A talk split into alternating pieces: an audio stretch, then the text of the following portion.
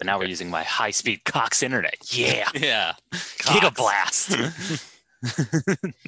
Gigablast. Gig- it's not literally called Gigablast, is it? It's called Gigablast. Okay. That sounds like a Nerf Yeah. gun. or something they would sell Well- to children. Well, I mean, it kind of is when you think about it. That's true. There's a, people who care about the internet speeds are, are kind of children. Yeah, the, the You know. ping on my on my current Spectrum internet is awful or whatever. Mm. And my oven can't cook Tostinos. My microwave can't cook Tostinos fast enough. And And you can't get your Sunny D. Mom, you bought purple stuff again.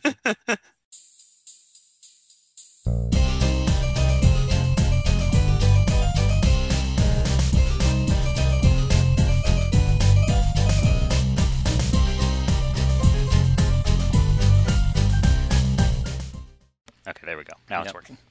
John, who did you vote for, and have you voted yet? And why haven't you Greg- voted yet today? As an undecided voter, I really wanted to wait until the last minute so I could really collect the amount of information I needed to really make an informed decision. That's a good call. I'm gonna I'm gonna go down to my polling place on Tuesday morning with my sidearm, obviously, because I require it at all times, and uh, I'm gonna cast my ballot in person, no mask, because they can't make me, Yeah. because I have rights. God damn it! That's a, that's a good call. I like that. You showed up in person, which I think is what's important. Um, Because now in America, there are only about I don't know five polling places between all of us. That I think it's important that you that you be there in person. I think if make the Of effort, course. it's worth it. Yeah. I mean, eh, you know, some people might question how did it get to this, and it, it was probably totally by accident and probably not by design that there's only five polling places per million people. But, Exactly. yeah. you know, And trust me, it's the other party's fault, whatever it is. um, it's not like we just have one party um, whose sole interest is uh, corporate and, and business. Um, but you know, it's it's fine. It's fine. I don't want to get Yeah, we don't want to get political here, but you should vote. I mean, you have to vote. If you don't, it's your fault. It's not not anything that has to do with our leadership. That's for sure. Yeah, I mean, it's so weird when you have one side that, you know, cares about democracy and then the other one that seems actively trying to sabotage it. How do you choose? you know? It's like I think you're giving one party just- too much credit. mm, okay. Yeah. Uh, I mean, this we're trying to laugh because this is going to be the last episode before we uh, we uh, before the election. So Yeah, you technically know, we're recording this before November third. So uh, Yeah. at, at this moment, we don't know who who won the United States presidential election, and probably neither neither do you, because it'll take weeks, if not months, to count tally up all the votes. But uh, I'm sure that won't And stop again, people. That's, from, that's a good thing. Yes. That's a good yeah, thing. I'm sure it won't Like, stop. believe people. it or not, I want an accurate count. Yeah, I'm sure it won't stop people from uh, uh, speculating wildly and declaring victory pre- prematurely. Um, that won't happen. Mm-hmm. Um, it's never happened in American history, that's for sure. Um, No. I know. I know. We kind of wring our hands over uh, somebody not acknowledging the legitimacy of of an election or transition of power, but it's not the first time it's happened. And let's just s- simmer no. down. Let's just cool our jets. And know that whoever wins, Ah. nothing will fundamentally change. Uh, okay. I hope so. I think I things mean, have I- already fundamentally changed without it doesn't not mattering who who is president. So I, I guess, but I mean, you've got one side actively encouraging, you know, bullying and, and violence. So, uh, that one side, less of that, please. Thank Yeah. you. one side, one side So- of dorks or whatever. All right, just pull their pants up. What are they gonna do? Mm, That's, tr- I guess that's true. Or what am I saying? Pull their, pull their pants up, pants them, or or wedgie them. I don't care. Whatever. Greg, Comment you're, on you're how they're more look. optimistic than I. Yeah. You're more optimistic than I. That's all I'm gonna say about Okay. that. Okay, so, you've been listening to a lot of Pod Save America. I can Yes, yes, I have. um, what the freak is going on here? I'm assuming that's the content of every Pod Save America episode now. Um, actually. Don't you wish it was 2008 again? I sure yes, do. I do. Every day. but in any event, uh, let's let's cast our minds back to the past. Uh, hello, welcome. This is the Aspiring Snobs podcast. It's me, uh, your bad boy, your your uh, your cynical one, Greg, and I'm here with my co-host, my twin brother, America's sweetheart, John. Mm, yes, the sensitive one. Yeah, we only need two more to fill out the quartet. yeah. We need a cute one, and uh, let's see. I, I'm filling the role of the bad boy and ugly one. Um, who's What's the yeah, last one? The fat one? I don't know. Yeah. I don't know what makes up. There isn't a fat. Come on, yeah. I, I well, don't there was Joey Korea- Fatone, and then um, God, who was the who That was the can't be a Backstreet Boy who always wore the glasses? That guy, yeah, AJ, AJ. AJ, yes, he was kind of the that one, you know, the the the, the heftier of them, I'm sure. That's- so. Wait, was Joey Fatone in NSYNC or? Yes, he was. Sorry, sorry, sorry.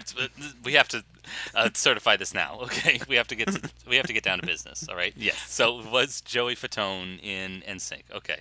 See, that's Yes. that's how you know that that this was made in a lab, and they're somehow mocking us with the obviousness of it Yes, because the fat one is literally called Joey Fat One. it's an excellent point, Greg. You're the first one who ever made that observation. Yes, before. yes.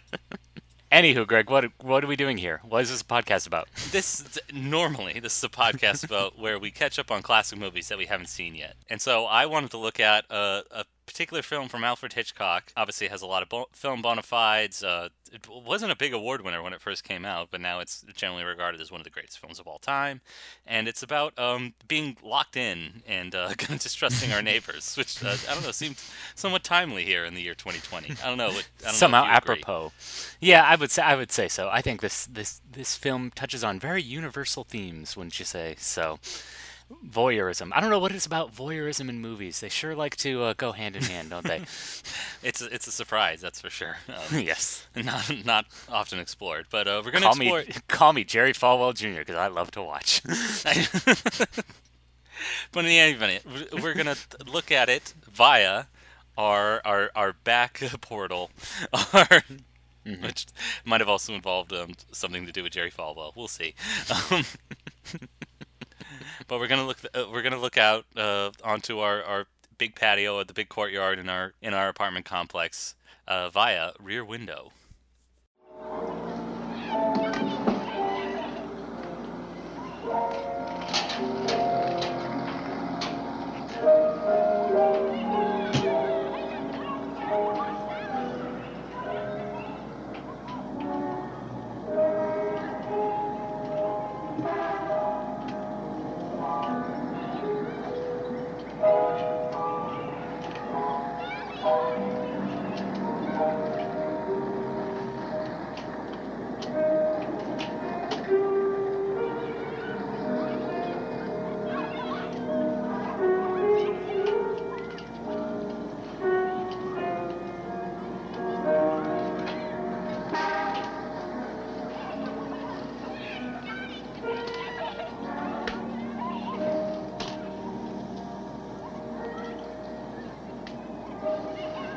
I want to like do like a you know like jazzy like but this soundtrack to this movie is very different than your typical uh, uh, Alfred Hitchcock, I would say. No, it's not a Bernard Herm- Herrmann score. Um, Mm-hmm. It's not going to overwhelm you with, overwhelm you with strings.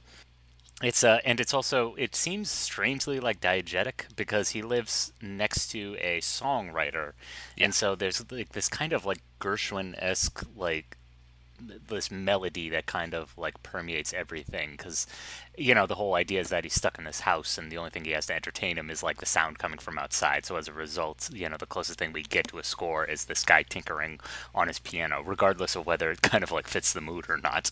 Yeah. although you could also make the argument that there's a sharp contrast there with the tense atmosphere this movie's trying to build and then the music which is kind of antithetical to that as well. So mm-hmm. that was just my first observation watching. Okay. Yeah. I'm glad you brought up the term diegetic because it demonstrates it already demonstrates your expertise in film.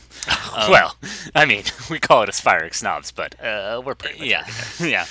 As an erudite critic, I, I wanted to bring Mm. that up because I wanted to know what the film's reputation is when it first came out, because now it's generally regarded as one of the greatest films of all time. And but it wasn't a big award winner back in the day, so I combed through some old reviews, Mm-hmm. and it's amazing, like uh, what what film criticism back in the day was like. Uh, they called the movie sharp. this other critic critic dubbed it very good. whereas, whereas today we look at a film like, uh, oh, they're playing a lot with the, the, the diegesis, and also, you know, uh, movies are about building bridges between cultures, and this and this movie really achieves it. Um, so it's amazing how film criticism evolved. Uh, that, however, if I, oh, go ahead. Oh, I was just gonna say, like Greg, it was a lot harder to print posters back then. They'd use shorter amount of words. Okay, had to That's really true. like fit those log lines on there. They had quick. to have a giant the the giant visage of Jimmy Stewart and Grace Mhm. Kelly in there. So yeah, Yeah. no no poll quotes, no only tagline. It's a thrilling adventure. But in any event, if I were a critic in the mid 1950s, Mm-hmm. um, I don't know if I'd be as charitable. Like if I were just looking Oh. at this as a entertainment product, this being the second time I've seen it in over over a decade, Mm-hmm. um, I, I'd say it's a slog. I do not actively enjoy watching Rear Window. Um, not as much as like other Hitchcock movies. Hitchcock is a very entertainment. He's a pop director. Like he makes fun, light entertainment generally. Um, but Rear Window to me feels like some something's off, and it could be the fact that there's no Bernard Herm- Herrmann score. It could be that we're kind of locked into this apartment um, with a, a probably what I'm what I'm going to assume is the world's most closeted man in Jimmy Stewart because he does not want to get with Grace Kelly, which is absolutely unconscionable to me. Well, it's because he um, doesn't share that sense of adventure, Greg. he wants to go out. He wants to, you know, see the world. Uh, oh, oh, what are you saying here, John? You're saying like, wait, you, you look at you look at Grace Kelly, you think like, oh, I'm, I've got to find eight million excuses not to not to be with her. Like, he just doesn't want to settle for a, you know, a basic life. I think that's what she wants. Yeah, because that's really when we talk about Hitchcock, we talk about misdirection in terms of where the stories go. And with the birds, it was like a, a a woman played by Kim Novak or not Kim Novak, whoever whoever the actress was, like um, kinda, Tippi kinda- Hedren. Tippi Hedren, yeah, like kind of pursuing a romance with um Psycho. It was a crime movie of a of a uh, Janet Leigh, like kind of absconding with this man's money. Here, it's uh, whether um, whether Jimmy Stewart will come to his senses and really get with the woman who's a, a wealthy socialite who's uh, g- gorgeous and desperately pining for him, even though he's a he's a dweeby photographer, not a dweeby. Yeah, you're right. There's no there's no kind of misdirection in this game. It doesn't take long to get to the central conceit of it, which is he's he's broken his leg while on assignment, so he's stuck inside. He's a photographer, so he has an eye for things, and he's always on the lookout for things. So, hmm, yes. He's, he's got an eye for things, but it also establishes that he's a, he's a risk taker. Mm. One of the reasons that this movie resonates is because they do a lot of visual storytelling. Um, Mm-hmm. Part of it being like um, er- an early montage scans over all his photographs, and they're like crashes at a, sp- a speedway and like dangerous animal, like big cats in Africa, like stuff like that. yeah, And he's always that- mentioning the countries he's been to, and it's always like Yeah. Beirut and you know like Paraguay, and it's like dangerous Kashmir, places, yeah. you know where the darkies live. you know? this is 1950s. I assume they talk that way. yeah. Exotic. They couch it in those exotic terms. Yeah.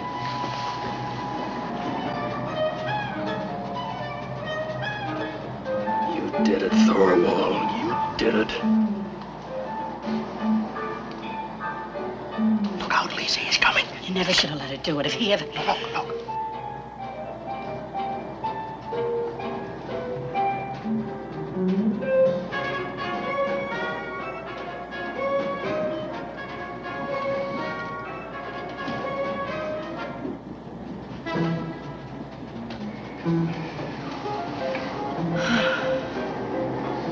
Thank heaven that's over. It's basically the conceit is, or at least like the opening gambit is whether these two will actually get together. That's that's sort of the idea, and it's not until about thirty minutes in that we get to the like really intriguing, thrilling element, which is he thinks he's seen a he thinks he's witnessed a murder across the courtyard of his uh, big like lower Manhattan complex.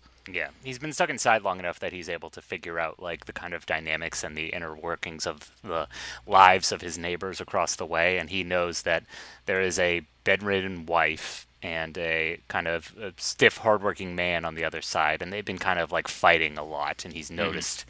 And then one strange night, he notices that yeah, there's not a lot of sound coming out, but he's like leaving at odd, strange hours with large suitcases. And so it implies that someone's going on a trip. And when uh, he's when he wakes up the next morning, the wife is gone. So wait, did she go on a trip? But she was bedridden. Where did she go? I'm I'm glad you're you're spelling all this out because the movie does it as well. um, okay. and I think that's where like the movie somewhat loses me. Like, yes, Hitchcock is playing with some interesting themes about voyeurism, um, it- but it doesn't feel like anything's really hidden. Like none of this is internalized. Is the problem? Like Jimmy Stewart's character explains all his reservations about getting married. Grace Kelly like explains all of her like motivations for marrying him and, and how she'll like so nothing's internal there's no subtext um, other, other than the actual conceit of like being a voyeur and how being a movie audience is the same way like we're looking into people's private lives. Well, I mean, there's the you know, there's obviously the tension between uh, James Stewart and Grace Kelly, and now it's kind of like the plot has forced them into the situation together, where now those two forces have to, where they're going to see how they're going to interact now that this like now that they are in a situation that is dangerous. What are they going to do? And that's why he. I mean, we're getting a little ahead of ourselves, but it's like obviously she acts differently than he ever thought she would. So. Yeah, and well, you br- you bring that up like, oh, now their relationship is thrown into like a complication by Jimmy Stewart being consumed with his uh, the possible murder of his neighbor. But I think it solves more relationship, more problem, or it solves more problems in the relationship than it creates, because immediately she says like, she's trying to implore him that like, hey, I can be an adventurer just like you. I can be tough, and you know, go, and here, let me demonstrate it by going next door and actually investigating like, um, what's what's the neighbor's like. She goes through his mail and and actually sees like tries to. Uh, figure out some of the circumstances of his wife's sudden disappearance and Yeah, and tries to dig up. There's there's a dog that's been poking around a certain spot in the back garden, and they're kind of instantly suspicious when the dog gets kind of knocked off. Oh, what did the dog know? What did the dog sense? well, that dog was a witness. yeah. Well, that's the only other kind of clumsy thing too, because uh, we aren't just talking about um, voyeurism in the movie, like uh, the death of the dog. Like, so we we learn a lot about the other neighbors. Like as you mentioned, like Caddy Corner to him is a is a struggling songwriter. Um, on the bottom floor is a, a woman that he's dubbed Miss Lonely Hearts um, because Yeah. she's she's single, and that's a, that's a very impressive sequence when um, she's kind of play acting a date by herself, and Jimmy Stewart kind of joins him across the way, unbeknownst to her, and like you know, cheers along with her, and that seems like a good emotional sequence in which we get. But the rest of the movie's so consumed with this like with this uh, not not banal murder plot or whatever, but like it it didn't intrigue me. Like there's nothing subtextually going on.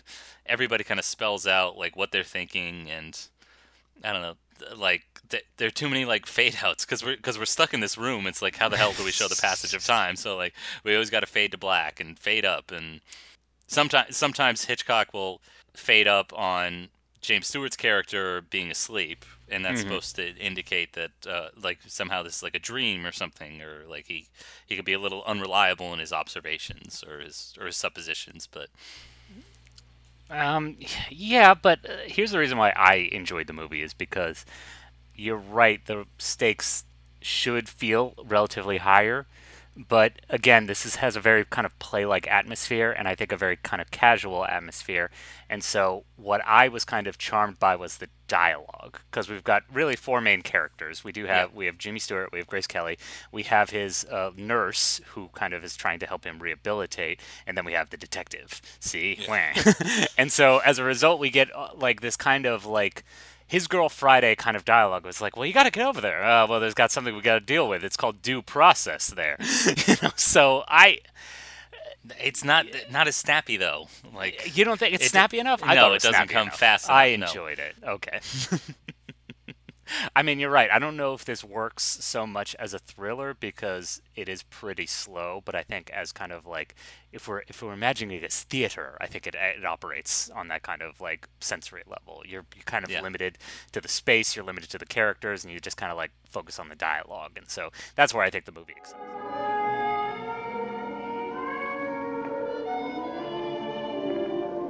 Oh, Lisa! Lisa.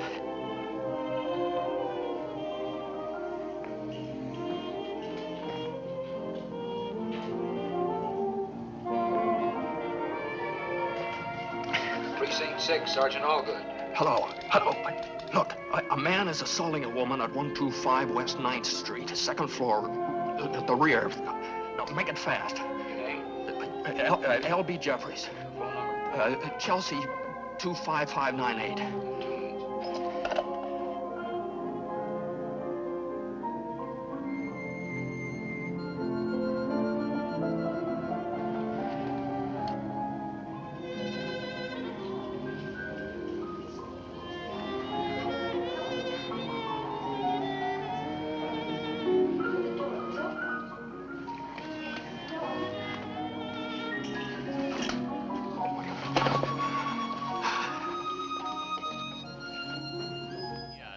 Hitchcock is a skilled enough filmmaker where he can he can do that and play different camera tricks. Like um, I know I think the same concept is done a little bit more successfully in the movie Rope, which came out I think six years before this.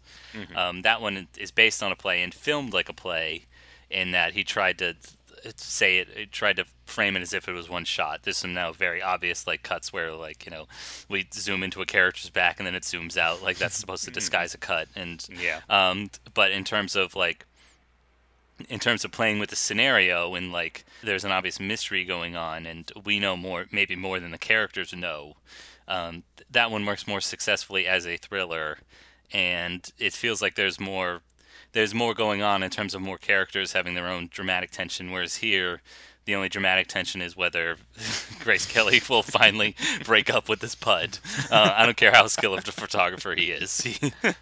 I don't know, man. There's a few moments where we get to see uh, uh, Jimmy Stewart in some stage of undress, and oh boy, that bod. Give me them get to see sagging him- tits and thin arms. Thank you, sir. we could see him in undress, and I think there's there's a there's a masturbation joke too because his he's got this giant leg cast, and at one point, and it, sometimes it itches, and he can't actually like reach the itch. Okay, to, I wasn't sure about that. Yeah, because Yeah. I know I always know knew that uh, Alfred Hitchcock tried to pull one over on the censor, so I was like, is Yeah. he trying to go for a masturbation joke here, or I, th- I think that was being cheeky. Um, oh, Same with cheeky love? Yeah. Same with the, another scene where he's watching a ballet dancer across the way, Oh yeah. and he sees her in a state of undress, and her bare back is basically to the can. Like, ooh, like There's also the newlyweds. Uh, there's a pair of, uh, of newlyweds across Mm-hmm. the way, and so you know the blinds are always drawn, and the only time they're drawn up is when the guy's like, he needs a breather because whew, this new wife is insatiable. Exactly. Am I right, fellas? That's isn't that always the way? Huh? Fellas, come on, you need a break. Ladies, take a break. Fellas, you know what I'm talking about. But anyway, let's get back to the dog. in, the, in the film's cutest and then most tragic element, a, a dog lives up on the third floor. Um, these two uh, two folks are. It's so hot. We should have mentioned it's also a heat wave. Like uh, we use, and uh, so they're sleeping out on the fire escape, and the dog is permitted to down into the courtyard via this uh, basket on a pulley, and so they just a little elevator takes him up and down. But um, after the dog is tragically killed for sniffing around the garden, where presumably a, a body, or God forbid, a body part was was buried, uh, it's uh, it's intimated that like nobody nobody thought, hey, the dog dog probably fell from the third floor. Instead, like, oh no, its neck is broken. Yeah, And and, then the, the- and the the owners are hysterical. It's like you Yeah. killed him. You knew what happened. yeah, you knew what happened, and I thought you were supposed to be good neighbors or something. And I'm like, where did this theme come from? Because our our supposed uh, likable protagonist, played by America's sweetheart Jimmy Stewart, like. Again, again, can't seal the deal with the most gorgeous woman in the world, mm-hmm. and also is snooping on his neighbor. And like, is that supposed to be the implication? Like, oh, you're like we as moviegoers are like bad neighbors. Like we see all these things, and yet we're somehow powerless to report them or like prevent these this death from happening. I, I didn't understand that theme or that kind of harangue that she that she intones here. I, don't, I didn't get it. I, Well, it's also weird because I thought they were kind of maybe like making reference to that famous case where that woman was screaming bloody murder and no one said anything, and it happened in like the projects of New York City, and it was like an indictment of the city. It's like, oh, look at Yeah. you, you know, you're you're you know uh, uh, kind of lulled into inaction. How dare you, you bad people? That didn't happen until like the 70s or the late 60s. Yeah, that so was- that this was was the well case of- before. Yeah, that was the case of Kitty Genovese, um, That's which happened, I think, in 1963. Yeah. And even then, that that's a bit spurious to say like, oh, she No was one tried to do screaming- anything. Yeah. Yeah. she was screaming, and 60 people passed and did nothing. Like, no, Mm, yeah. it was- there's a lot more going on with the, her tragic death. But um, yeah, I, maybe that could have been it. Yeah, because you know, city dwelling, you're kind of a nerd to people and their problems. so- Exactly. Especially in New York City, like so. Um, I mean, maybe yeah, maybe that's. But you're right. Like, I, I think you have a good point, which is like this movie doesn't have a lot on its mind, and it's kind of funny that everyone brings up like, oh, the voyeurism, when really that's not really a central theme of the movie. The whole kind of point of the movie is, you know, just that sensational thrill of, you know, afraid of getting caught. like that's the, that's really the only thing that's on the movie's mind. Yeah. Well, now I I'm hesitant to bring this up because I saw this in the context of a media literacy class, and they brought up that this is a movie uh, set and produced in 1954 in the midst of the Red Scare. And basically, you should be snooping on your neighbors because they could be commies in disguise. And like I I don't feel like um, all movies have to be morality lessons and say like, you know, like do X behavior because X behavior is good. Like avoid bad behavior. Or Why? it's like, Because- yeah, it's the yeah. kind of like subtler propaganda where they're not telling you what to do, but implying this is what happens if you don't act right. Yeah. but in this case, uh, J- Jimmy Stewart's, uh, or uh, excuse, yeah, Jimmy Stewart's snooping is justified. This his neighbor did actually kill his wife, and and so like. I, I don't know like how that fits into the, the context of the red scare and like yes you should stoop on your neighbors because you're probably justified in finding out if they're reds like Um, I didn't really think of that when I was watching it, um, because, I mean, again, it's like, for me, the movie is very kind of like surface level, so it's like the story's kind of like tawdry, so I didn't really like look into it because it's not like his. It's not like there's anything overtly political or suspicious about the guy who, you know, quote unquote murdered his wife, because it's and you could argue that it's like again this is kind of this movie is playing with like kind of like gender roles is like oh the man gets cold feet because he's worried about you know his wife kind of upstaging him. He wants to be the breadwinner or something like that. Yeah. so maybe or his there's independence or so yeah like he can't be independent or go off on his own like, yeah exactly. And that's kind of nagging wife. Well and again and that's the the central theme i think the movie is playing with is you know jimmy stewart is is restless. He he wants to be free. And so obviously he spa- takes special attention to the couple across the way who are having struggles in their marriage because she is bedridden and he has to be taken care of just like him. So um but yeah outside of that i don't really see any kind of like communist connection. But obviously you know no movies made in a vacuum no art is made in a vacuum. So i can totally see that kind of reading. Yeah, and so I want to maybe apply it to today, in which like we wonder in this fraught political time, like what are our neighbors actually thinking? It's not Reds, but like I don't know, do they wear red hats? Do they- Yeah. What are their yard signs? Hmm. yeah. What are they commenting on Facebook or Nextdoor? Like what yeah. are they? There you go. yeah, that's the only kind of connection today, and how something how we have this division with our neighbors, like you know what they feel, and and also, especially now, we're still recording in the midst of a of another uptick in COVID nineteen cases, and like, do we distrust their neighbors in terms of where they've been and or how seriously they're taking health protocols, and so that's the other that's the only other kind of uh, contemporary connection I can make to this movie. But otherwise, I just found it like I don't know, too slow, too plotting, too obvious, and not just not just pop entertainment. It didn't have that energy. It didn't have that life. Oh, in it. really? Like that's Oh, okay. yeah, that's that's why, and not just in the fact that we're kind of locked in one location, but also like I, don't- I, I don't know. There the chemistry between J- Jimmy Stewart and Grace Kelly was a little bit deniable. I will say it was. Wow. yeah, Harsh. I know. I mean, But- and she eventually ended up being a royal. So what does that tell you about her experience at this movie? Hmm? Yeah, I I think the the right choice. Um, between like working on a movie or I don't know, sitting around in well-appointed ballrooms, like I think she- Literally doing nothing but standing there being pretty. yeah, At least this way, I don't need to remember lines. yes, Uh, always always choose the latter. Yeah, I still think the movie works. Uh, I don't. Th- you're right. I don't think it's uh, Hitchcock's best, although it does kind of share a lot of his hallmarks. And I think the biggest one is the anticlimactic climax. Yes. You know, for all the great like direction and staging in this movie, that climax, woof. Um, the killer finally figures out who Jimmy Stewart is by like just star six nine like dialing back and when he's picking up. Uh, you know he obviously answers thinking it's somebody else and then it's like he knows that it's like oh the jig is up. The killer confronts him and he's able to ward him off with a flashbulb from his camera.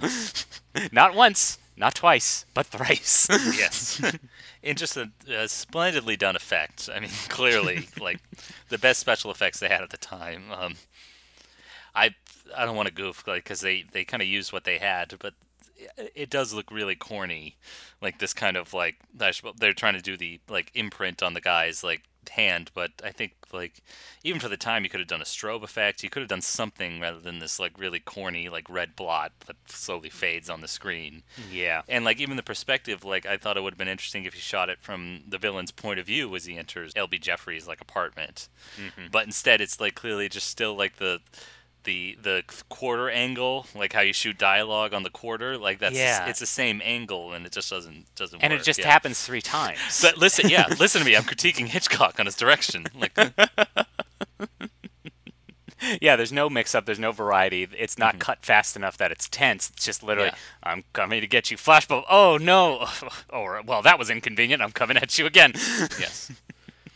Yes. And then also kind of upping the corny factor, uh, Je- Jeffrey Jeff is allowed is um he does alert the whole courtyard, everybody comes rushing out, and the footage is like sped up like a Benny Hill sitcom or something. like, it it doesn't look great, and um and at, as we learn later, like um he does fall from a height, but is like a okay. yeah, and that's when saved just in yeah, time. Yeah, and that's when there's like a reassuring like confession, like, "Hey, don't worry, he, he admitted to everything. You were right, Jeff." Um, because that's how these kind of like reassuring crime stories have to end. Like, Well, the- yeah, no, and that's the weird thing about Alfred Hitchcock movies. They always feel like a procedural wrapping up is like, ah, let me explain to you how he did it, and let me tell you why the status quo is worth preserving. Good job, cops.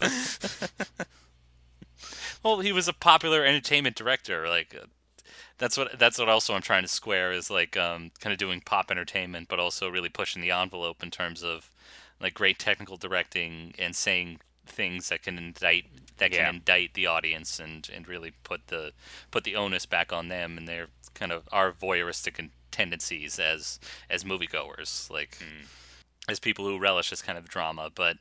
I don't, know, I don't know. Something about Rear Window doesn't go far enough, or like th- there's just not enough juice there. Like you know, I'm trying to, I'm trying to squeeze this this orange or whatever, and not enough's coming out of Rear Window. Whereas Oh. obviously, yeah. Whereas obviously, like uh, Psycho is a gigantic balloon. I could talk for, about that movie Oh for yeah. hours. Well, and- this is this movie's no Psycho, absolutely Yeah. not. But I thought it still worked on that kind of like again simple level. It's a simple movie, effective premise. I thought it worked. You're right. Could it have gone farther? Could it have maybe delved into more themes? Absolutely. But hey, for what the product we got, I'd say go check it out. Come on. It's, yeah, you say come on. Like I think it's a fine product of the 1950s for a thrilling movie, but now are we also gonna say like it's worthy of preservation in the in the Library of Congress? It, Why does not? it belong What in the else top, we got there? in the top 100 films on IMDb? Like, does it? You know, Yeah. all that was- stuff. Yeah, I know. I, I'm trying to cast those those little like those accolades and stuff like aside, but um, yeah. The back of my mind like says, "Call it overrated and look really smart for the other people." Uh, Oh, yeah, wow. yeah, now we understand your true colors. Your virtue Yes. signaling. I see it. Okay. that's exactly it. Yes, Sig- signaling my virtue of uh, saying Hitchcock is bad. Actually, Oh, hella, wait. hella, hella problematic. Let me tell you. Put on your oven mitts for this hot take, folks. Look out. Yeah. All right. Uh, buckle up, Buckaroos. All right. Get ready for a uh, 800 tweet Twitter thread. Um, In this essay, I will explain that Rear Window is not very woke by today's standards.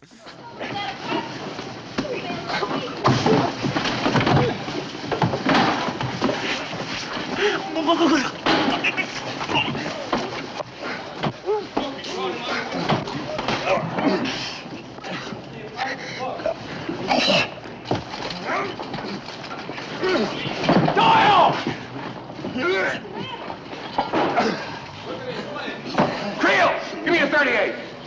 It's a plastic.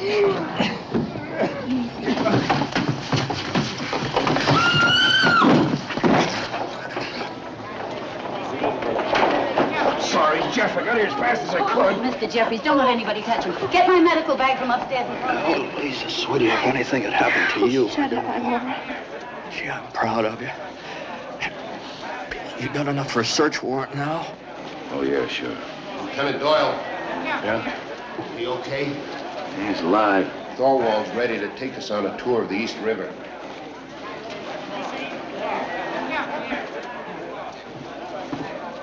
You saying it was buried in the flower bed? Yeah. He said the dog got too inquisitive, so he dug it up. It's in a hat box over in his apartment. Want to look? No, thanks. I don't want any part of it. Speaking of Vogue, the, we only hear the voice of one person of color, and it Mm. is heavily accented. So it's not an inclusivity win. Um, I'd say it's an inclusivity loss.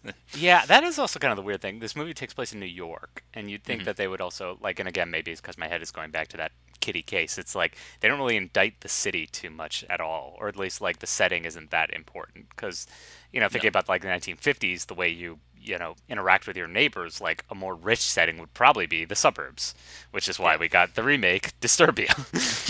not an official remake. but- yes. In And- all intents and purposes, it's Yeah. a remake. yeah. And we got an equivalent, America's Sweetheart, Jimmy Stewart, now upgraded to Shia, La- Shia LaBeouf. Yes. America's sweetheart. We can't get Yeah. enough of him. He's America's honey boy. Yeah.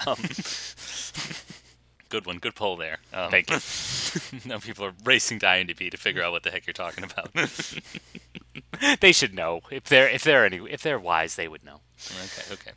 I knew we should have watched Rebecca. Damn it. that would have been the more timely title to do, but oh well. An excuse to see more Armie Hammer, am I right? Mm. In any event, uh, Rear Window, uh, some points of improvement uh, overall. However, it's still a, another uh, Hitchcock movie. You can't deny that. And Damning with fine praise. uh, yeah, exactly. I still say go check it out. Uh, Especially to fill out your film bona fides, and maybe you'll find it overrated, just like Greg. Make it your own opinion. God damn it, we're not here Yeah, to tell you what to think. Yeah, we're not here to educate you, okay? all right, so get off our backs. Yeah, gosh. Jeez. We've got enough problems, alright? There's an election coming up. I know. I mean, but John, we've already given them some, a little bit. Mm-hmm. I feel like we have more to offer, though. I mean, what do you think? I, I, you know what? As a public service and as good citizens, as good neighbors, I think it's only important that we, we give some recommendations in our signature segment, Spotlight. Spotlight. Spotlight. Spotlight. Spotlight. I- The, the money's not here. Well, your money's in Joe's house. That's right next to yours. And in the Kennedy house, and Mrs. Maitland's house, and, and a hundred others. Oh, I might. I got a big red blotch. Ugh, my it's eyes. fading in my eye. I know. Ugh. What was that? Uh, what was that horror movie from the 1950s that has a blind protagonist? She gets robbed and she's blind. Oh, uh, that was based on a play, maybe from the fifties. That movie didn't come out until 1969. You're thinking of Waiting Until Dark. That's it. Yeah, yeah. And it's Audrey Hepburn. Uh, Audrey Hepburn plays a blind woman, and Alan Arkin is a thief. Um, and it's in black and white, right? it's not in black and white, but it's it's shot in the dark, obviously, Oh, okay. because um, uh, to kind of I thinking of? Yeah, Oh, she turns no. the yeah she turns the tables on the thieves because she's blind and knows the the uh, Mm. The uh, apartment like the back of her hand. Um, which, as Yeah. you do, I mean, I know the back of my hand perfectly. So Later remade as Home Alone. So, yeah. anyway, Greg, for this week, I want to recommend. Uh, so, like these moods, sometimes they hit us. And uh, one night, me and my husband were just sitting around, lazying, being lazy, and you know, he just says, "I want to watch something with zombies." and so I, acqui- I acquiesce to his request, and I take my Amazon Alexa and I go, uh, "Alexa, zombies." and so. Um, a million recommendations came up that all were vampire related, but I was like close enough. wait a minute, uh, uh, Alexa, we got to talk to Amazon about that. I'm calling their customer service right now. All right, you you proceed, but that's unbelievable. I, how much clearer can you be? Zombies, Z O M B I E S, not vampires, which are completely different. But um, there was one zombie movie that kind of came up, and the trailer started auto playing, and I was like, "This looks curious. Let's check it out." And it's a it's a little 2018 independent movie called "The Night Eats the World," The night eats the world. or Okay. to give it its proper French title, "Les Notes Le Monte de Munch Munch." I, it sounds close. Enough. I haven't taken French for many years, but yes, that sounds close enough. yes. Um, so it's the elevator pitch, or let's, I'll explain. Uh, the zombie stuck in the elevator pitch would be, um, it's basically all is lost meets 28 days later. Um, our main character Okay. is this guy named Sam. Sorry, not to. I'll stop you right there. That does not sound fun. that does not sound like a rollicking good zombie fair. Um, So uh, the premise is pretty simple. We have our main Yeah. character. His name is Sam. So this movie is French, and the lead actor is Norwegian, but it's all in English. So, um, you know, that does make it a little bit more watchable for an English audience like us. Although his accent is like he's trying to sound like uh, Adam Driver doing a normal accent, and it just it doesn't really work. It's you know very nasally and very kind of average American, don't you see? Um, but uh, we got this guy named Sam. He is uh, like the the setup is very kind of obtuse, but he's he's coming to this old-fashioned, you know, Parisian apartment to gather his stuff. He's moving out. Um, it happens to be the same night that there's this like rager going on with this DJ though, and so he's like he's just trying to get out of there, and you know, it's like he's talking to this girl, maybe form a relationship, maybe just former roommates, who knows? But she's like, yeah, yeah, I'll help you out in a minute, but you know, obviously she's busy throwing this party. So he ends up going back to the room where all his stuff is and just kind of ends up like falling asleep. Wake up the next morning. Uh, looks like there was a party, but looks like things went very wrong because there is way too much blood for a party Oh, to get this out of control. a bad party, maybe. yes. Good party, absolutely. I mean, So he um he goes exploring, he investigates, and the first person he runs into, hey, what happened here? Turns around, half their face has been ripped off. It's a zombie, and he has to fight him off, you know, and fights off a, a few undead, but he's able to barricade himself into his former apartment. And so the movie is, it's pretty slow, it's meditative, but because it's kind of like you're trained, you have to kind of unlearn a lot of things that you've kind of uh, been kind of taught by zombie movies, and one of those is like the jump scare. So there's not a lot of jump scares in the movie, but because he is under always like this constant threat that zombies could kind of barge in at any moment, there's this kind of like low level tension that kind of keeps you your anticipation up, your heart rate up a little bit. So even though the movie is pretty slow and meditative, and it's more concerned with his kind of like at first the first third is like him and his like day-to-day struggle with just surviving he breaks into the other apartments gathers whatever food he can you know figures out how to bathe when there's no running water figure out you know how to set up lights when there's no electricity it's like again like all is lost you know except you know not as compelling a face as robert redford unfortunately so but it's procedural in terms of this survival. very narrative. procedural, no dialogue, um, except for uh, eventually, you know, he kind of gets his used to his routine, and um, there is this one zombie in particular, uh, which he names Alfred. I don't know if that's his actual name because he might have been familiar with this guy when he was alive. Um, he's played by this guy from Holy Motors. Like he's this weird-looking French actor who you've seen before, probably in other Yes, independent Denis stuff. Lavant. Yes. Yes, that's the Um, one. Yeah, he's that weird looking guy. Um, Yeah. He plays this zombie who's stuck in the elevator, and you know it's an old fashioned like Parisian, you know, like you know Iron Gate, you know thing. So he's like clawing Yeah. at him like ah, but he's not really a threat. So because he's so lonely, he kind of like strikes up conversations with Alfred, even though he's like mm-hmm. he's obviously not responsive at all. It's basically his Wilson, you know, his his kind of mm-hmm. like last last grasp at trying to maintain sanity, and that's where the movie eventually goes. And again, like talking about that low level tension like he's never truly safe like a zombie could kind of like bump in at any moment. The kind of social isolation causes him to start hearing things and then he starts like his sanity starts to leave him as well. And you know obviously as it progresses if, you know if only he could move on.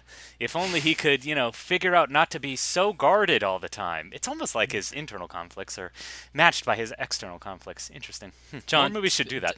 John, come on, come on. All right, don't don't be crazy. All right, clearly, the text the text is there. There's nothing underneath it. I mean, it's be ridiculous. All right. yes He's clearly just trying to fight off a very plausible, you know, zombie scenario. So I don't know. I don't know. I don't know if you have to read into it or whatever. Yeah. but it's it's subtle, it's meditative, it's quiet, and it's like weirdly respectful. Like part of the thing that they never like bother to explain, but just like perfectly show is that Sam has a respect for life, and he never really kills zombies if he can help it.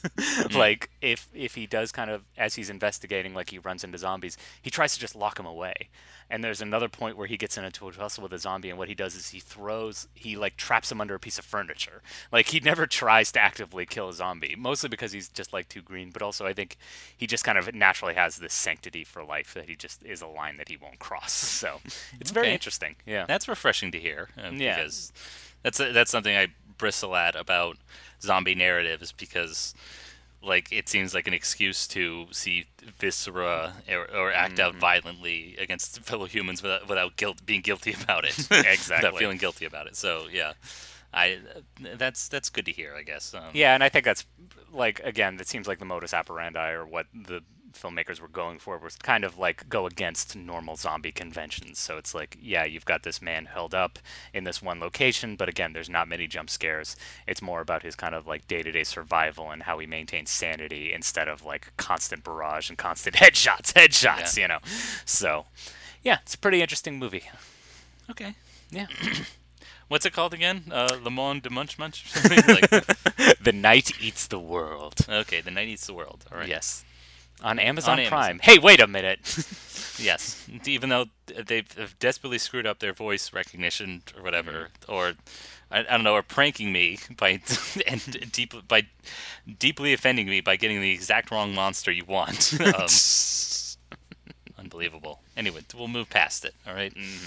Um, but John, I've got another uh, Halloween theme entertainment. I know it's November already, but uh, uh, our, on our last episode, I said that uh, Hocus Pocus was basically the only Halloween themed, family friendly entertainment you could put on for the kids, and maybe the adults uh, enjoy it as well. yes. I was wrong.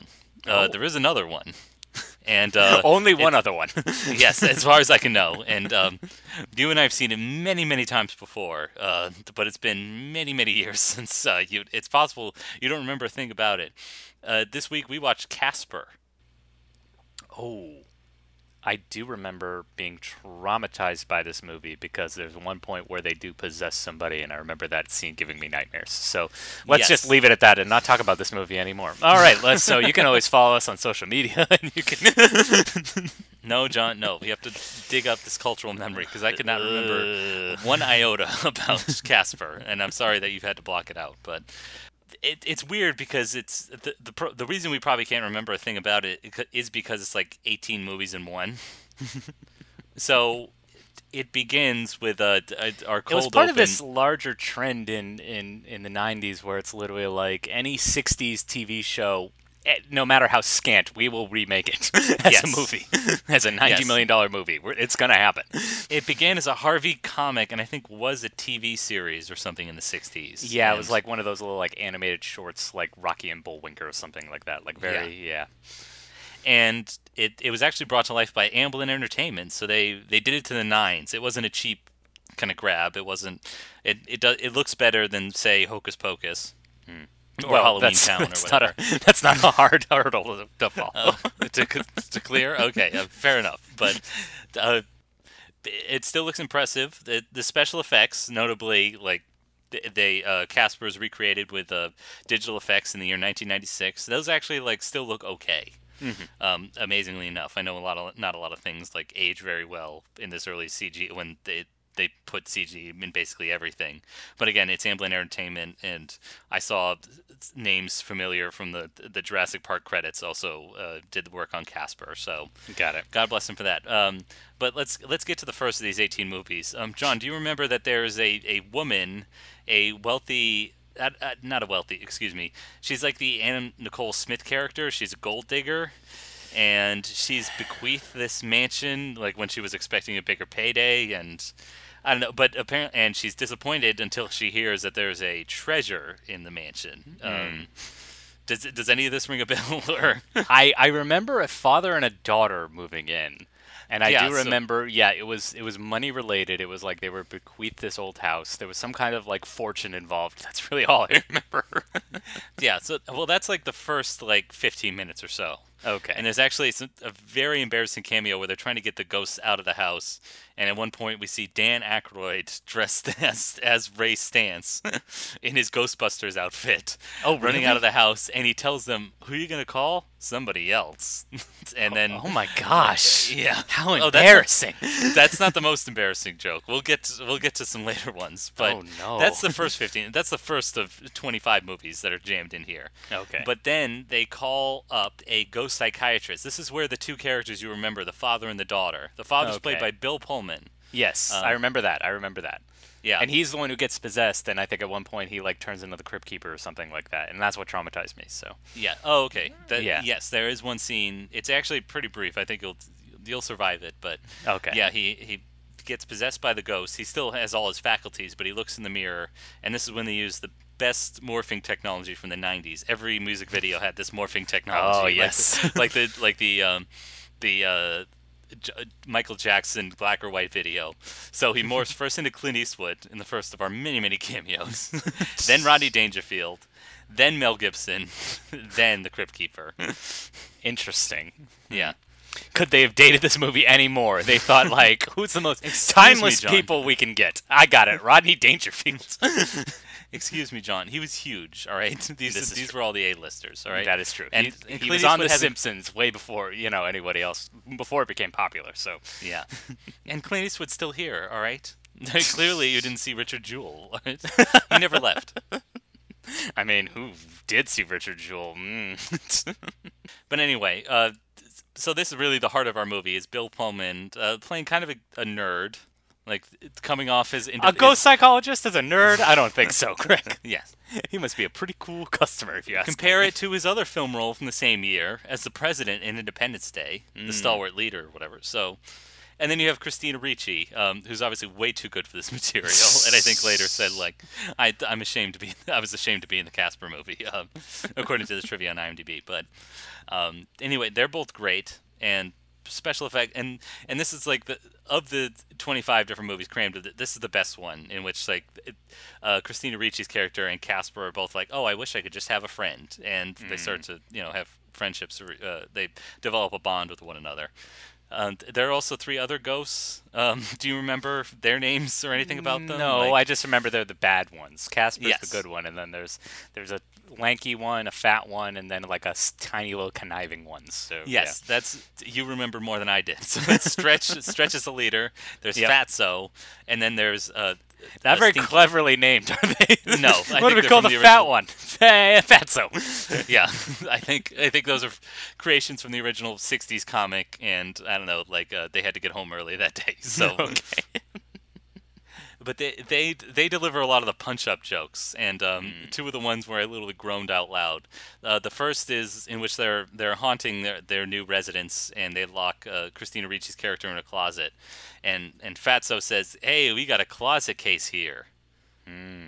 Yeah, that's a that's a groaner right there. Just leaps off the adults. I page. hate it. Yeah, I just I hate I hate adult jokes in kids movies or whatever. They're just awful.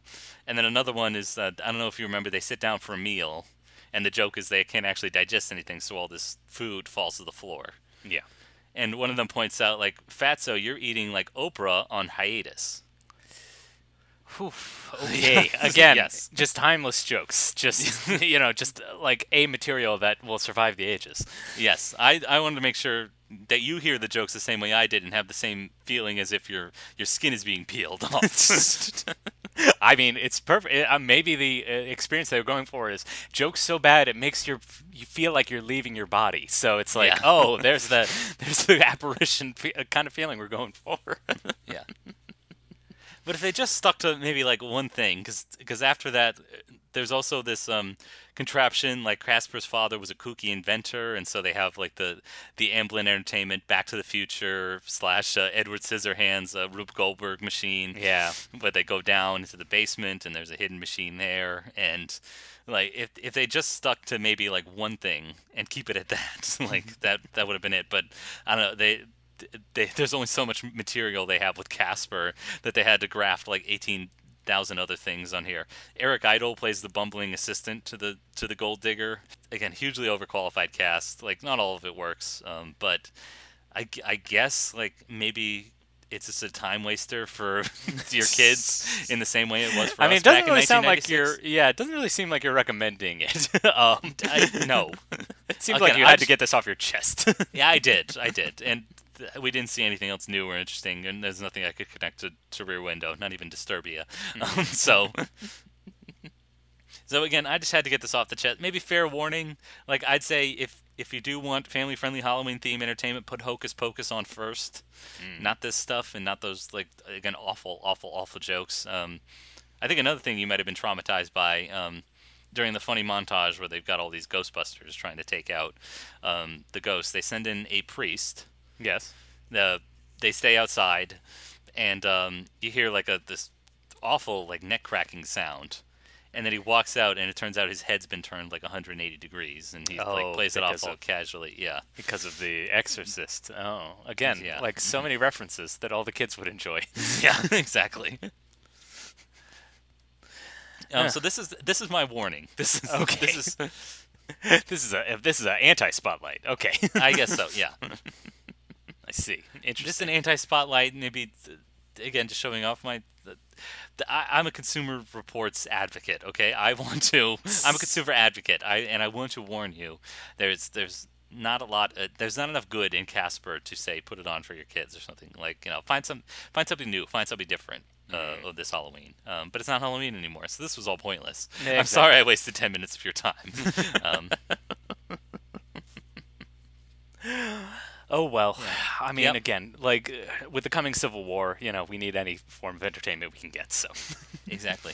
yes. I'm glad you brought that up because it is the topic of this week's trivia challenge. Oh, the, Yes. Added trivia. Let's go. Let's make it happen. Absolutely. Um, John, you know, over the pandemic, you and I have been radicalized by QAnon. Of Um, course. We now believe We've seen the truth. We've been awakened. We've been Yes. red pilled, or actually, no, red pill is so 2016. What's the new uh, kind of movie reference we can pull from? well, I, that that will play into one of my questions here. Um, for those that don't know, QAnon is now a a, a new uh, collective delusion for uh, a lot of retirees who are on the internet maybe 20 hours out of the day. Yes. um, have uh, have a diet exclusively of conservative media and just internalize all these like awful uh, fears and, and anxieties about. Um, powerful Democratic leaders, uh, capital D Democratic, and um, celebrities, and so now they all think that they're in a cabal of um, Satanists, you know, blood drinking, baby killing, like um, a cohort or something like that, and that Donald Trump, um, not being a terrible uh, politician that he is, is instead like fighting the secret war against them. Of course. Um, that's that's the basic premise behind QAnon, and it has a lot of other spin-off theories. Um, or, theories. Sorry, uh, correct proven facts that JFK Jr. is alive, and that um, and that uh, alien technology is with us, and uh, like just a lot of other like you know cool stuff, um, stuff that you can go down the rabbit hole, and that's the um, the subject of this week's trivia. John, um, so I've collected seven questions, um, not just about QAnon, but other. Uh, uh, not just about QAnon, but other uh, conspiracy conspiracy theories. Excuse me, facts about movies. Got it. Yeah. So I just want just want to test your knowledge and make sure that you're uh, that you're up on your on your stuff. Okay, you ready? Let's do it. Let's make it happen, Captain. I'm ready. Okay. My body right. is ready. All right. Question one. A lot of people liken getting radicalized by QAnon to a scene in The Matrix in which our hero, Neo, uh, is given a choice between two pills. What are the colors of each pill, and what do they signify? You take the red pill. No, you take the blue pill. Mm-hmm. You wake up dreaming, thinking, whatever you want. You take Yes. the red pill. You go down the rabbit hole. Or you you you follow the white rabbit and see how far the rabbit hole goes. Yes. Yes, you stay in Wonderland. It- Yes. Stay in Wonderland. That's the word. Yes. That's what I was looking Correct. for. Okay. Yes, correct. John, I would, I would only give you credit if you quoted it exactly right, because clearly uh, it's consumed a lot of people. um, Yes. Yeah. And of course, as 90s kids, we've seen The Matrix at least 700 times. yes. So again, a lot of people liken uh, QAnon to getting radicalized. Um, little do they know, actually, this is a product of Hollywood sickos um, who are now trans women and want to turn all your kids, um, swap all your kids' genders, and um, I don't know, kill them later. So there you go. so we're never watching The Matrix again. All right. Question two. In the movie Three Men and a Baby, a ghost famously appears in the background. Rather than their, rather than admit their control over the supernatural, the producers falsely stated that it was a cardboard cutout of one of the film's three stars. John, which star of Three Men and a Baby appears supposedly as a cardboard cutout in the background of the movie? I believe it is Ted Danson. Um, That if is I'm not mistaken. Yes. That is Ah. correct. Ted Danson. Crushing it, crushing Yes. it. Can't pull, p- pull a fast one on me. I know there are ghosts, and I know who I'm gonna call. Okay. Yeah. All right, question three. Now, we all know that Stanley Kubrick helped NASA fake the moon landing in order to bankrupt the Soviet Union and win the Cold War. Uh, he alludes to this proven fact through many props and costume choices in the film The Shining. Yes. Uh, what appears on Danny Torrance's shirt that leads some to believe, excuse me, confirm that Stanley Kubrick helped fake the moon landing? I believe it is a crocheted sweater featuring the Apollo 11 rocket. John, you were too damn good. You can't. you've been you reading- can't, Greg. You can't fool me because my eyes are open. All right. yes, you've been reading the Q proofs. You've been following uh, QMap.pub. I think is the is the place to go. Um, I know all the drops. I know all the dates where something was going to happen, and then it, it happened, but we didn't know about it, and so we haven't been awoken yet. But it's going to happen. Okay, trust the plan. yes, absolutely. Trust the plan. Yeah, trust the plan. Uh, Wagga Wagga one. Um, we'll get to that later. But Yes. anyway, question four. Now, John, here's a confirmed fact. Yes. NASA scientists did indeed help Stanley Kubrick on one movie. Uh, because he needed a special lens to s- shoot one scene that was lit only by candlelight. On Mm-hmm. what movie did Stanley Kubrick employ a special lens from NASA so that he could shoot an entire scene lit only by candlelight? Well, you know, the obvious choice is Lolita, but um, And yeah, in in our theme of Hollywood sickos. Um, yeah, exactly. Um, again, the clues are right there. I left you all the clues, Mr. Policeman. Um, and again, as soon as you started talking about NASA, my next thought was obviously I think they consulted on 2001: Space Odyssey, but I'm pretty sure candles don't stay lit in space. So I'm gonna guess Barry Lyndon.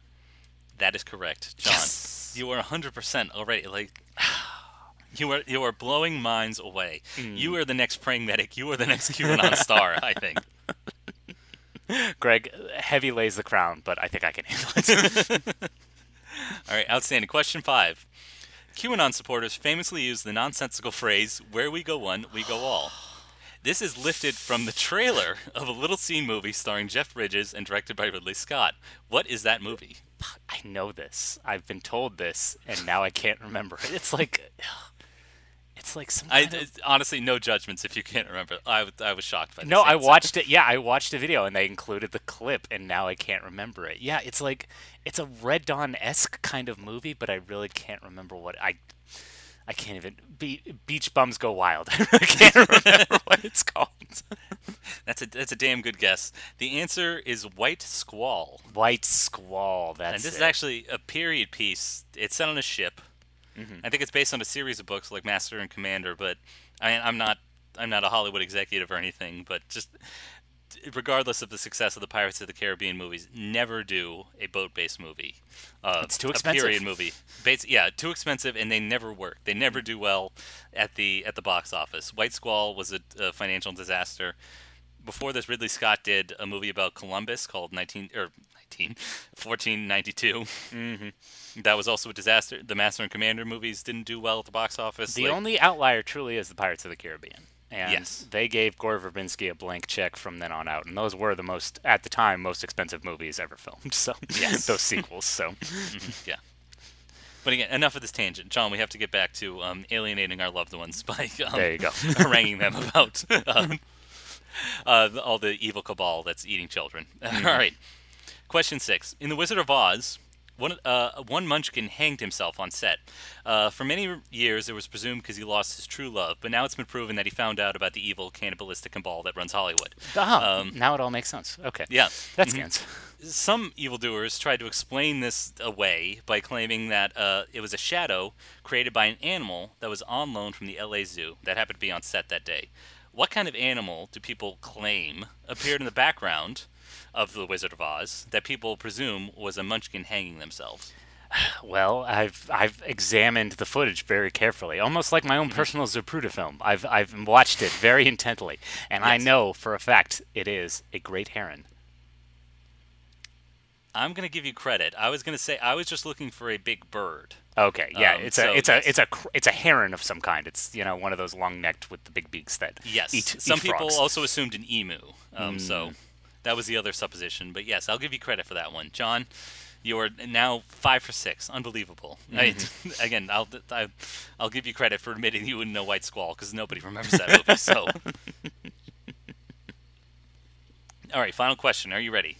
I I don't know, Greg. I've, there's there's just so much. Exactly. My heart We're blowing people's minds here. exactly. It's it's a lot to take in. The the fact that the wool's been pulled over your eyes for all these years. But um, All now, right, now we hit get it, to the hit it biggest. with me. Hit it with Yes, me. now we get to the biggest lie of all. Okay. Now, it's it's a proven fact that Steven Spielberg actually directed the movie Poltergeist, and that was, of course, to uh, uh, demonstrate his supernatural powers and get closer to children that were in the movie. Um, but who is the actual credited director on the movie Poltergeist? My first guess because he's he for a while he was kind of like the heir apparent. He was the guy you'd call in as like his protege to do it. I mm-hmm. want to say Joe Johnston, but I have a sneaking suspicion it was probably someone else. But that would I I you could give me 15 minutes to you know like you know rack my brain and go into my mind palace and I still probably wouldn't be able to pull out a good answer. So I'm just gonna go Joe Johnston. Okay, that's a very good guess. Unfortunately, it is cor- incorrect. um, uh, it's actually a master of horror. Um, Somebody Mm. who's put a lot of like horrific things. Director Tobe Hooper, Oh, uh, famous for uh, the Texas, Texas Chainsaw, Chainsaw Massacre, Massacre. Life Force, um, a terrible horror movie called The Funhouse. I really regret seeing that one, but um, yeah. Well, and and like again, Master of Horror, Life Force. Everyone remembers Life Force. you know. I, there was some good stuff in Life Force. All right, I caught it on cable once. All I remember is that poster, that gigantic eyeball. It's just ooh, Yeah. very evocative. yes. Well, now our eyes are open. Uh, Mm-hmm. We'll be on 8chan later. Like, just it, when we're not recording the podcast, we are uh, on Gab and um, what are the other conservative Uh, websites? Parler, Parler. Parler. Yeah. 8chan, just uh, pouring over all these. Uh, Uh, Greg. 8chan doesn't exist anymore. It's 8kun now. Okay. Oh gosh, obviously, obviously, obviously. You could see, you know, I, I judge people for being on the internet for, way too much, um, whereas we, you and I know the scoop. We're just we just got the right mindset for it. Yeah, mm-hmm. where we can laugh at these people. But um, anyway, this isn't this isn't a place to judge. Okay, No. if you want good social content. You know, where we don't uh, uh, bombard you with disinformation or alienate you, um, like some poor people have with their families. Uh, you can go ahead and follow us on Facebook and Twitter. Uh, we also have an Instagram account, and uh, give us a subscribe on your podcast service of choice. That includes Apple Podcasts, Stitcher. Uh, And of course, you know, the biggest thing you can do for us is give us five stars because five stars is how people Yeah. find the podcast. And then we can start building our audience and build this aspiring snobs community together. Exactly. So please keep your negativity to yourself. All right. I know I can't. That's why. that's why we do this podcast. Exactly. I got. I got. I need an outlet for it. So please don't make that outlet the Apple Podcast reviews. Where Instead, else was Greg? Greg would have looked like a crazy person complaining about Casper to the bus driver. You know, he needs this. all right. Yeah. But Dale is very understanding. All right. I have a few other harangues that I that I offer to him, and, and he's he's very receptive. Um, I could see that blank expression in the reflection of the windshield. Like he's he's listening intently, and he knows that. Yeah. now he knows he's not going to show his children Casper um, next There you go. So Yep. yeah. In any event, Yep. um, we do have that, and we also have a, another episode coming up in two weeks. And uh, yes. if you want to join us in watching a movie, you're more than welcome to. That's why we tell you what we're going to be watching. So. Exactly. Uh, we haven't discussed this yet, but there's something we've been meaning to touch, or at least we've. We, this is going to be a little contentious, but I think we need to finally sit down and watch Black Narcissus. Yeah, so this this is another uh, art piece. I mean, um, not uh, not a wholly probably entertaining movie, but uh, I think uh, worthy of discussion. So yeah, It always ends up on like those, you know, art house lists you need to watch, and I think it's one of the last remaining ones that we need to tackle. So, Yeah. you know, stay tuned for that one and see see where we land. yeah. I mean, who knows what's happening in this election? I mean, you know, maybe B- Black Narcissus will uh, cheer cheer us up and lift our spirits. Who knows? Maybe we'll be able to find some connections. Maybe it's about a, Yeah. a, a man child who runs for office. Oh, that's what we should have done. We should have done Face in the Crowd. Oh, well. Too late. we already committed. Yeah. Yep. Too late. And, I don't know. God willing, what is it, one of the two old men um, who are running for president will uh, will have a clear victor. Um, Yes. and it'll be the right one, the, the legitimate one, um, the one who does who only complains about ice cream and not. Uh, I mean, who knows? Either way, we lose. It's Yep. just, yeah. Just, just try to get to Canada before, you know, the border's closed. And no, you think they're not doing any better with COVID or whatever. So I'm think so? finding an Yeah, so I purchased an island, John, in the South Pacific. Oh, of Um, course. Yeah. I mean, if you make it worth my while, I'm, I'm taking applications. So. You gotta test negative, of course, or at Yeah, least claim everyone tested negative. That's the, yeah. Every day is going to be my 40th birthday party. Um, yes. in case you, you want to know ex- what exact date we we recorded, we're alluding to Kim Kardashian's birthday party. But the weird thing is, like, she's not the first person who's tried to pull this shit, where they like post like, "Just enjoying of our private island. Everyone tested negative. Don't worry about it." like, and uh, and you know, getting harangued immediately, like, Yeah. "Oh yeah, this will be accepted for the likes." Man, th- she has to know. I mean, uh, maybe that's yeah, maybe that's what she was hoping for. You know, yeah. all Probably. What was it? the old adage was uh, all. Uh, all press is good press. Even you know now Yeah. I'm trying to think like what, all content is engaging content. I don't know. Yes. yeah. Or if you ask our brother, no news is bad news. there you go. Always be in the news. exactly. Always be newsing. Yes. Stay always tuned be for our newsing. next podcast. Always be newsing. Oh, gosh, I could I could picture it in my mind's eye and just my ears bleeding. Um, All right. Well, enough of that. So, yes. until next time, thank you everybody for listening. And remember, keep aspiring. A crazy little training coach, a bamba, takes you for a ride that's quite a thrill. This crazy little train's the choo-choo cha-cha. It cha-chas all the way to Cha-Cha-ville. The rhythm of the wheels is strictly Latin. Hear the beat and you just can't sit still. Oh, buy a ticket on the choo-choo cha-cha. And cha-cha all the